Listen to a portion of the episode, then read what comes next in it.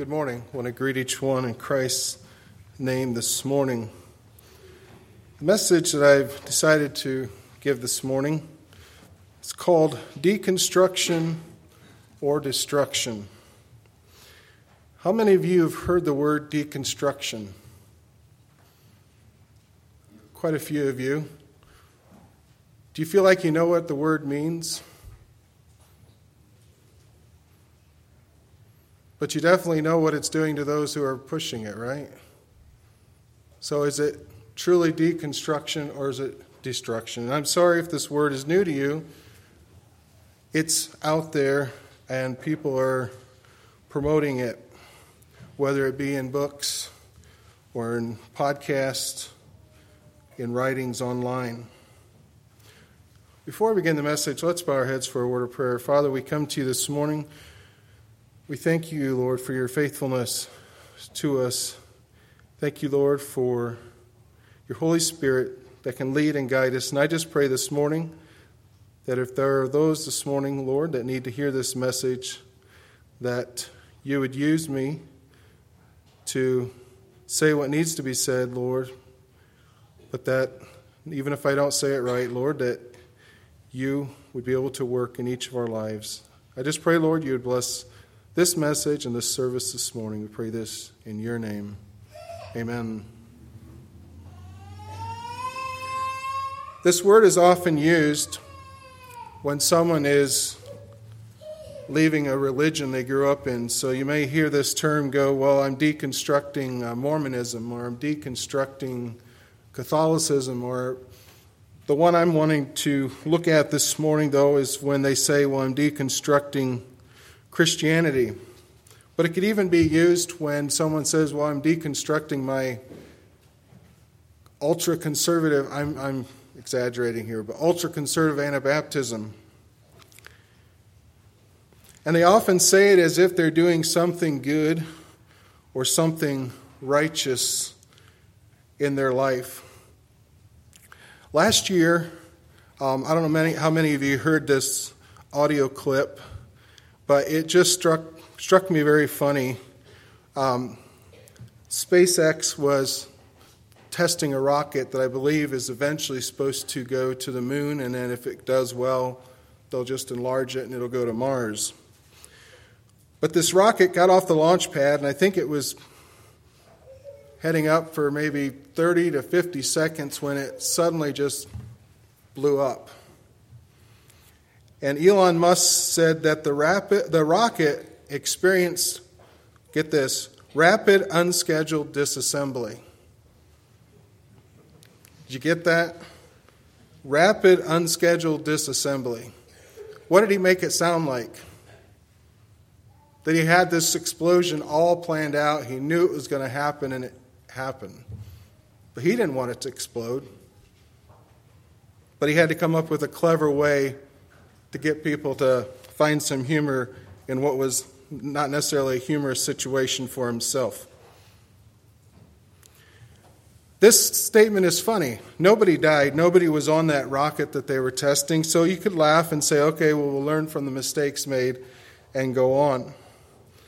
But the deconstruction of faith is anything but funny because it's leading people away from God, away from Christ, and will lead to eternal damnation of their soul. And so that, that is not funny.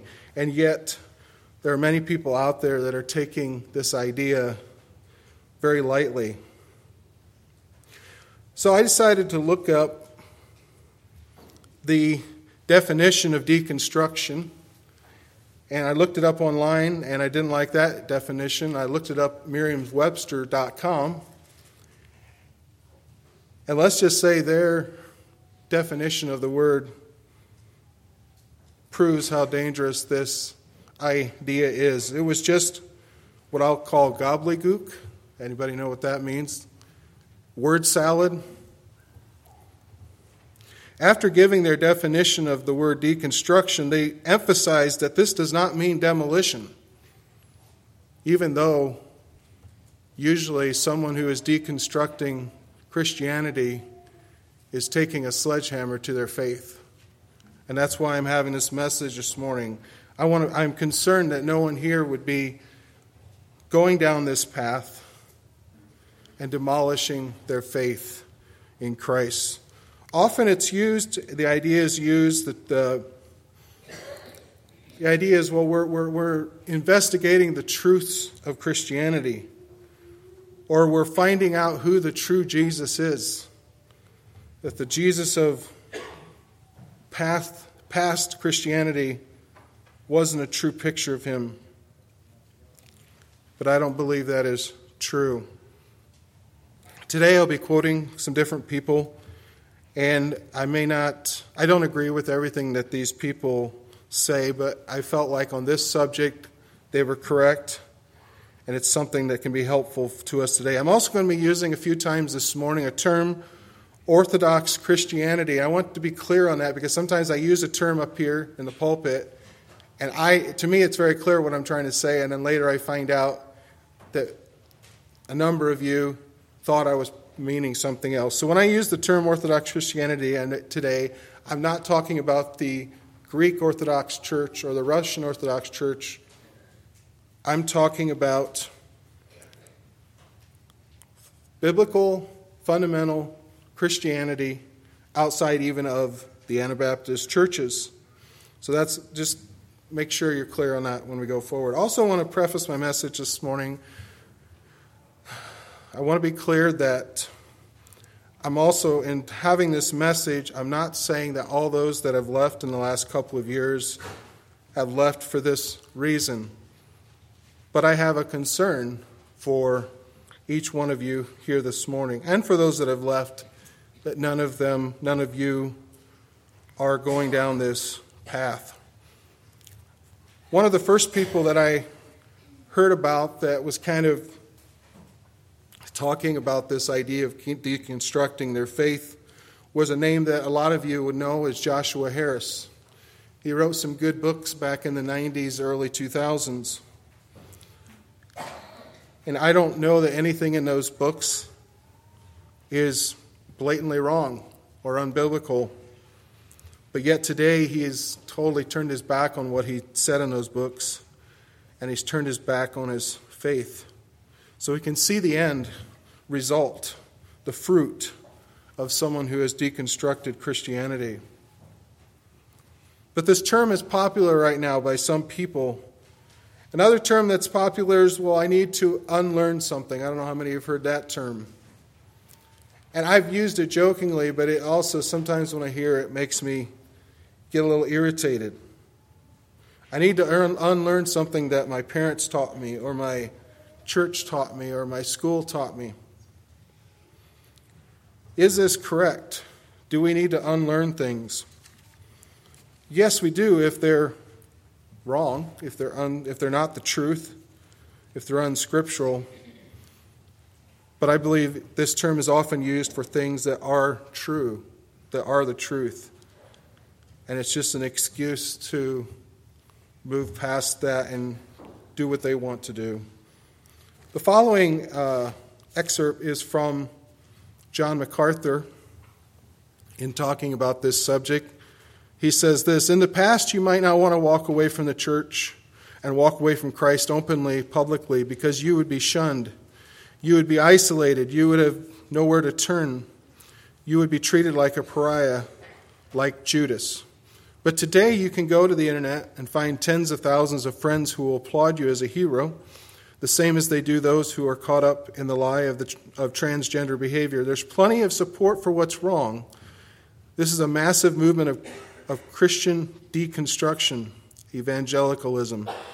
You can actually express your hero- heroism in a blog or a podcast. You can go to a conference of ex Christians, evangelicals. You can be a speaker at one of those.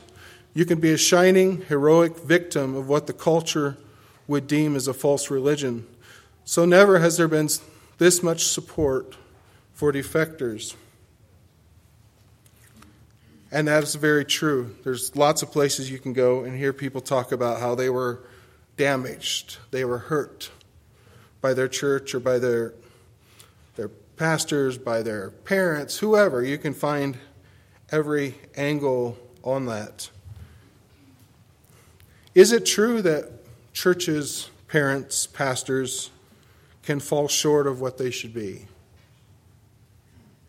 If we'd say no, I'd say you need to stop and reconsider that. All of us can fall short of what God expects for us.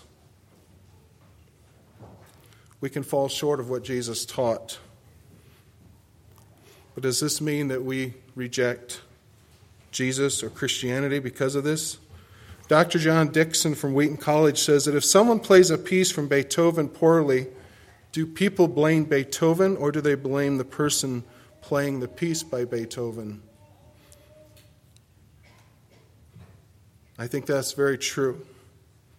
If you see someone who claims to be a Christian who has fallen, who has failed, is that a bad light on Jesus, or is that just simply a bad light on the person who was following Jesus? Turn with me to John chapter 6.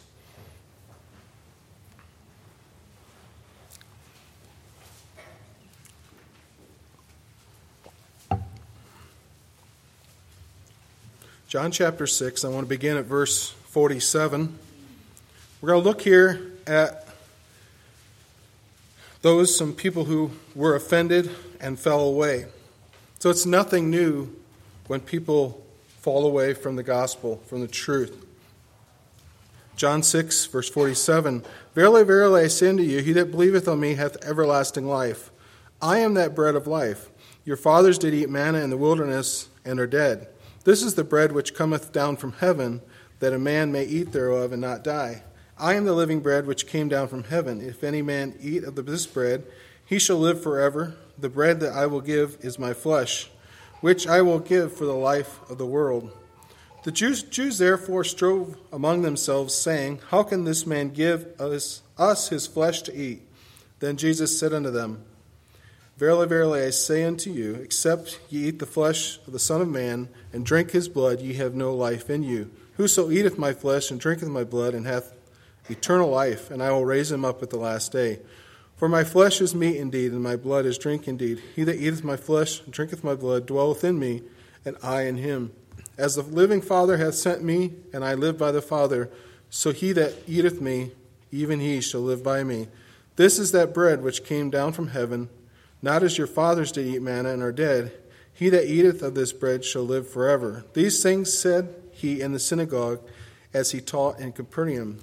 Many therefore of his disciples, when they heard this, said, This is a hard saying, who can hear it?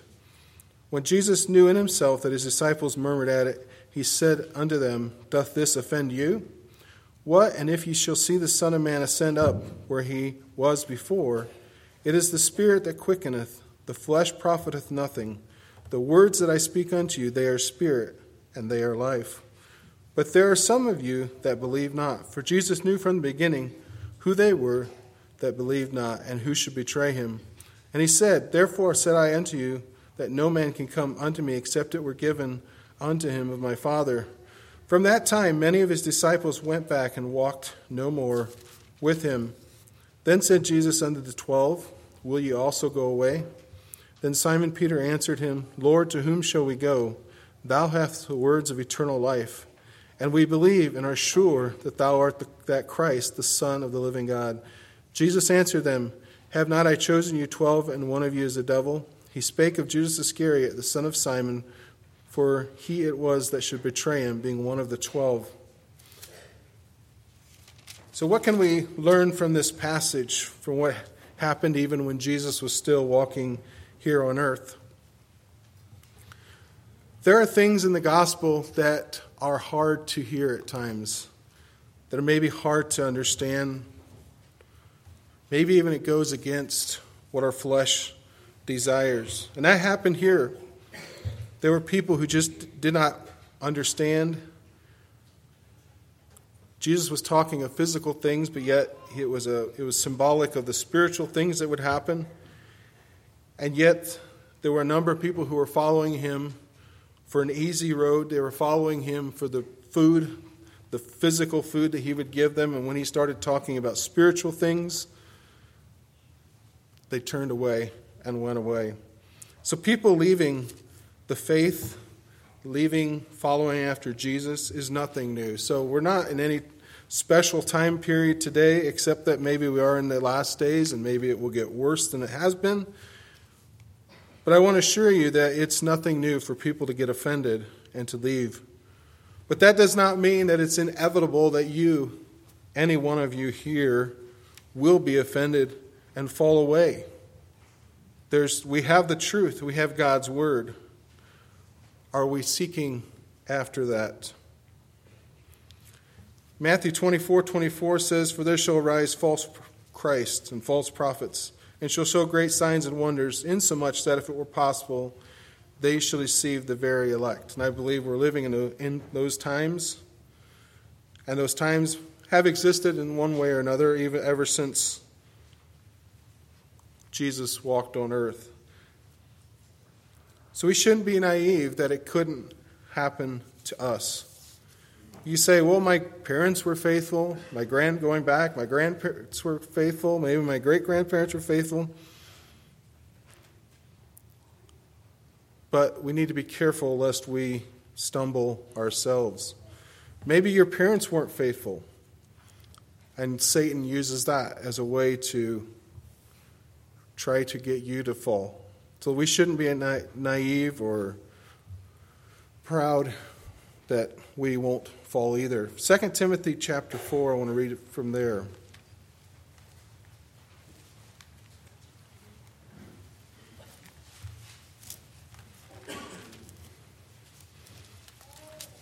Second Timothy chapter 4, beginning at verse 3.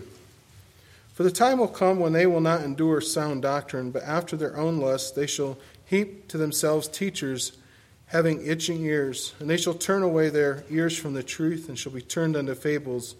But watch thou in all things, endure afflictions, do the work of an evangelist, make full proof of thy ministry. For I am now ready to be offered, and the time of my departure is at hand. I have fought a good fight, I have finished my course, I have kept the faith. Henceforth there is laid up for me a crown of righteousness, which the Lord, the righteous judge, shall give me at that day, and not to me only, but unto all them also that love his appearing. So, since the time of Paul and Timothy, there's been a tendency as humans to follow after those that say things we want to hear. And I think that's what's happening with this deconstruction trend. The popularity of that is people want to hear what they want to hear, and these people are providing it, whether through books or through podcasts.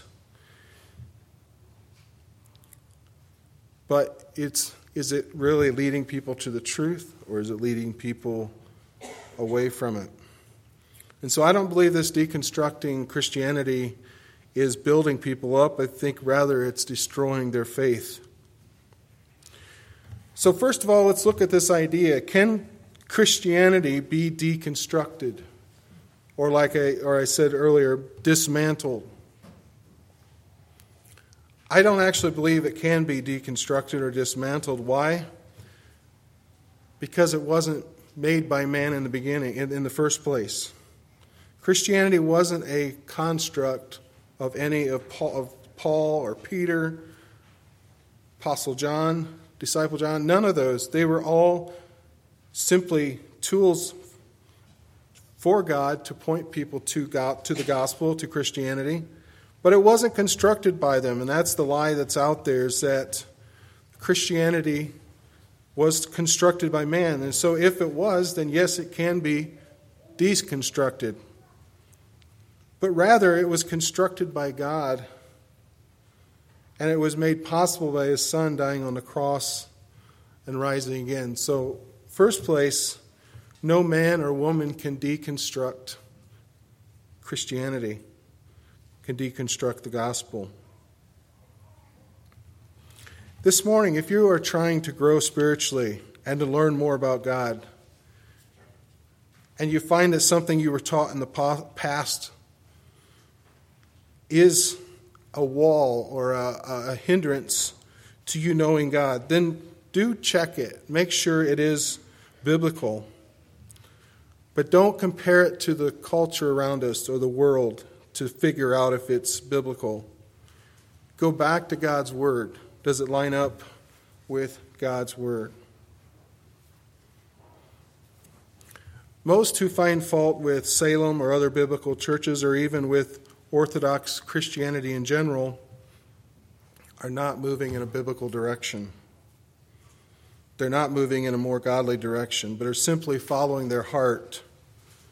And I believe it's leading them away from God. And so we need to each one of us examine our motives.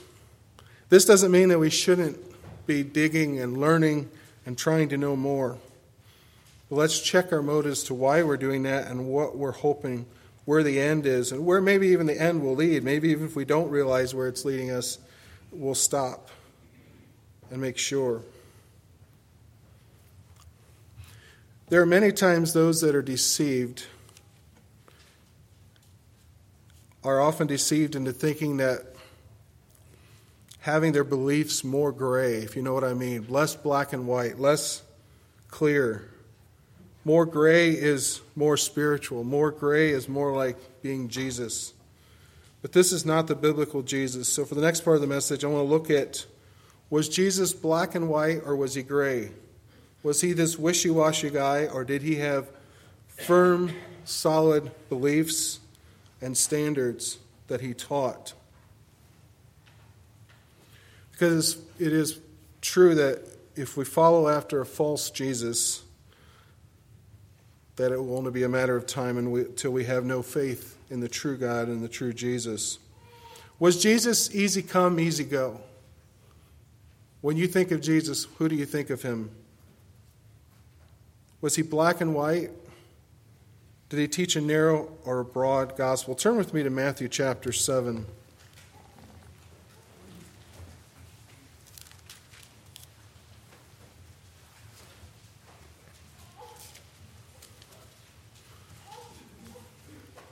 To start out with, I'm going to read just the first 12 cha- verses of chapter 7.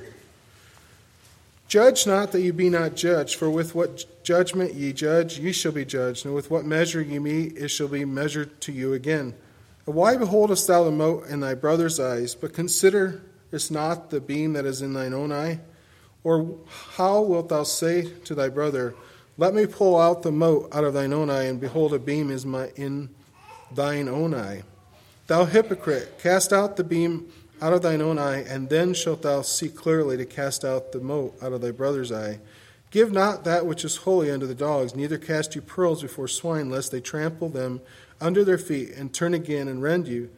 Ask, and it shall be given you. Seek, and ye shall find. Knock, and it shall be opened unto you. For everyone that asketh receiveth, and him that seeketh findeth, and to him that knocketh it shall be opened. Or what man is there of you, whom if his son ask bread, will he give him a stone? Or if he ask a fish, will he give him a serpent? If ye then, being evil, know how to give good gifts unto your children, how much more shall your Father which is in heaven give good gifts to them that ask him? Therefore, all things whatsoever ye would that men should do to you, do you even so to them, for this is the law and the prophets. Those that are pushing deconstruction typically claim that we as biblical Christians are judgmental and hypocritical. We do need to be careful that we are not expecting something from another brother or sister that we ourselves are not willing to live out in our own life.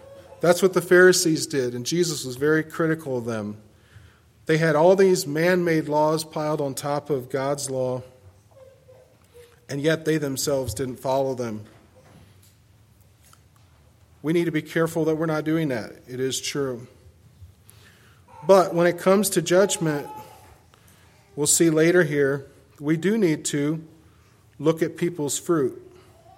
But yes, judgment is often heaped on those who are true Christians. But yet, those that are in this deconstruction movement often are just as judgmental as anyone else. They're often just as hypocritical as anyone else. I have a quote here from Frank Turek. It says, Those who are saying that they will never join a church because it is full of hypocrites, he responds, Come on down, pal. We have room for one more. And you could say that whether it's hypocrites or, or people that are holier than thou or people that are sinners. I hope that no one here at Salem is going around to the world giving the idea that we are perfect, that we have no faults in of ourselves. As Frank Turek says, yes, we are sinners, we are hypocrites, we have failed in the past. We have all, at some point in our life, portrayed ourselves in a way that wasn't true. But those accusing us or saying that they could never become a part of a church are just the same. They're in need of the same grace that we are. But what does this all point to? This points to the fact that we are not perfect, but God is. God is not a hypocrite. God is not holier now, but we are. We need we are in need of a God who can save us from that.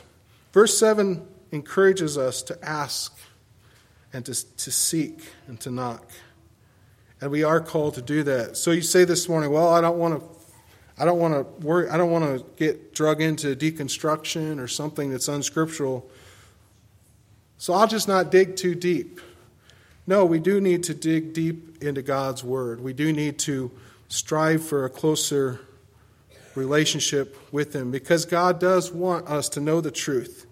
He wants us to be righteous, to live holy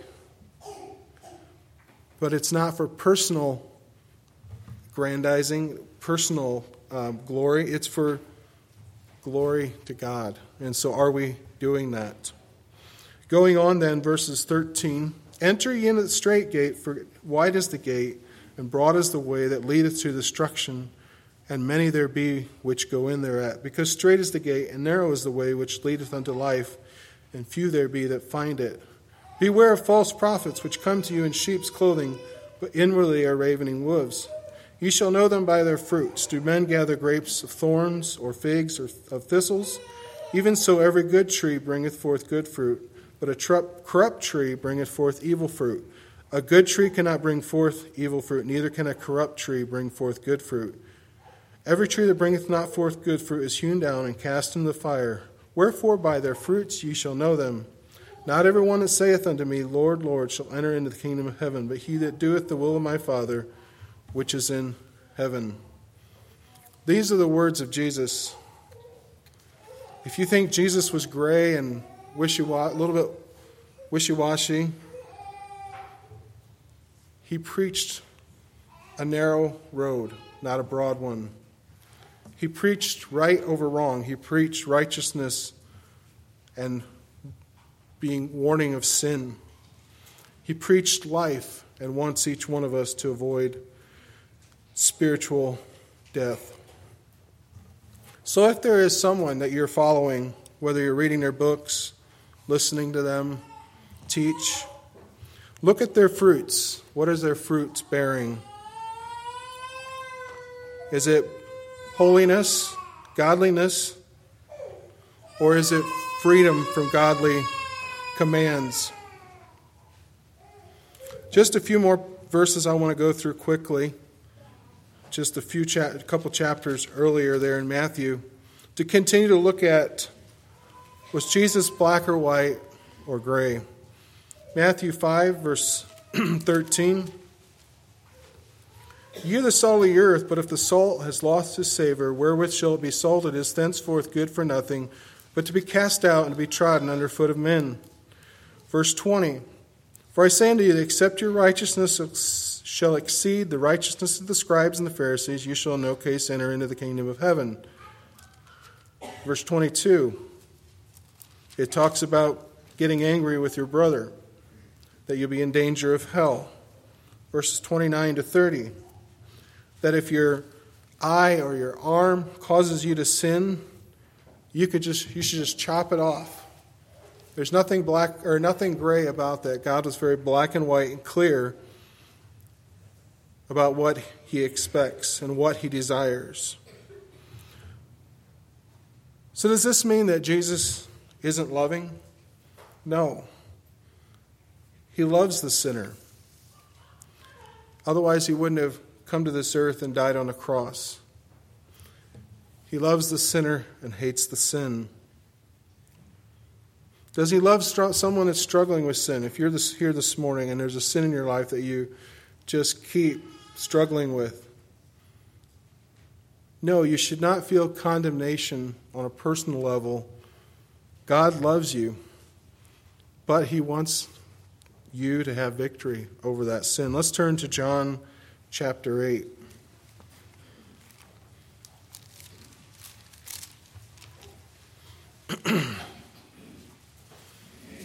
One of my favorite passages in the Bible, John chapter 8, verses 10 and 11. The woman caught in adultery. Today we live in a Me Too movement that is aimed instead of like in Jesus' day that was mostly aimed at the women. If, if there was a sin committed between a man and a woman, the woman was always punished first. The man often got off. What did Jesus do when there was obvious sin in this woman's life, but the Jews wanted him to condemn her so they could stone her? She said, No man, Lord. And Jesus said unto her, Neither do I. I'm sorry, I need to start at verse 10. When Jesus lifted up his, himself, and saw none but the woman, he said unto her, unto her, Woman, where are those thine accusers? Hath no man condemned thee? She said, No man, Lord. And Jesus said unto her, Neither do I condemn thee. Go and sin no more. Jesus was quite clear that he loved every person ever walked on the earth. But he didn't love the sin. And so, yes, Jesus is loving caring, but it's not gray about when it comes to sin. He hates the sin. In the closing of this message, I want to think a little bit about the end of the path of those who attempt to deconstruct Christianity or attempt to deconstruct biblical Christianity. We live in a world for a number of years. I don't know when this idea would have first come around. As they say, there's nothing really new under the, the under the sun. So Satan may have been using this argument ever since the beginning, but you'll hear this idea pushed forward that all the bad things that happen on the earth are because of religion. If we just got rid of religions, everything would be good. And a lot of these people that are deconstructing, I believe, are falling into this lie. So, what did they try to do 50 some years ago, maybe 60 years ago? They, they said, We're going to get rid of prayer in schools because that's promoting Christianity. So, what was the result of that? We see that today, the end of that. Most class or many classrooms today, I'm going to say most, sorry, many classrooms today have LGBTQ, B, I probably got that wrong, flags hanging in them. One religion was removed and another was put in the classroom. It's not possible to be without a, a God in your life. Either that God is the one true God or it's a, another God whether it's a false God or ourselves. There's nothing new, as I said. In the garden, Satan came to Eve through the serpent and tempted her with the idea that she could become like God. So that temptation never goes away. It's every generation has faced it. So how are we looking at our religious beliefs in our own life. Yes, we should not look at Christianity as a religion to follow and to be a part of. That's possible to do that and not have a true relationship with Jesus and with the God of that religion. And then it is just a religion. But this idea that we can deconstruct from whatever we grew up in and then not have a belief We'll just exchange that for another one. In closing, turn with me to 1 Kings chapter 18. Maybe you say this morning, but there are so many people out there pushing these ideas. Can they all be wrong? There's hundreds, there's thousands, maybe tens of thousands of videos on YouTube, hundreds of books on Amazon promoting these ideas of deconstruction. Can they all be wrong? 1 Kings 18, beginning at verse 17. And it came to pass when Ahab saw Elijah, that Ahab said unto him, Art thou he that troubleth Israel? And he answered, I have not troubled Israel, but thou and thy father's house, in that ye have forsaken the commandments of the Lord, and thou hast followed Baalim. Now therefore send and gather to me all Israel unto Mount Carmel, and the prophets of Baal four hundred and fifty, and the prophets of the groves four hundred, which eat at Jezebel's table. So Ahab sent unto all the children of Israel and gathered the prophets together unto Mount Carmel. We know this story well. So, how many prophets are there? False prophets? 850. How many prophets of God were there? One. It would have seemed to Elijah that everyone was a prophet of Baal. And it did. We go on later in the chapter. Even after God showed himself faithful and true as being the one true God, and it says that the people even said, The Lord, He is God. Verse 36 And it came to pass at that time of the offering of the evening sacrifice that Elijah the prophet came near and said, Lord God of Abraham and Isaac and Israel, let it be known this day that thou art the God in Israel, and that I am thy servant, and that I have done all these things in thy word. Hear me, O Lord, hear me, that this people may know that thou art the Lord God, and that thou hast turned their heart back again.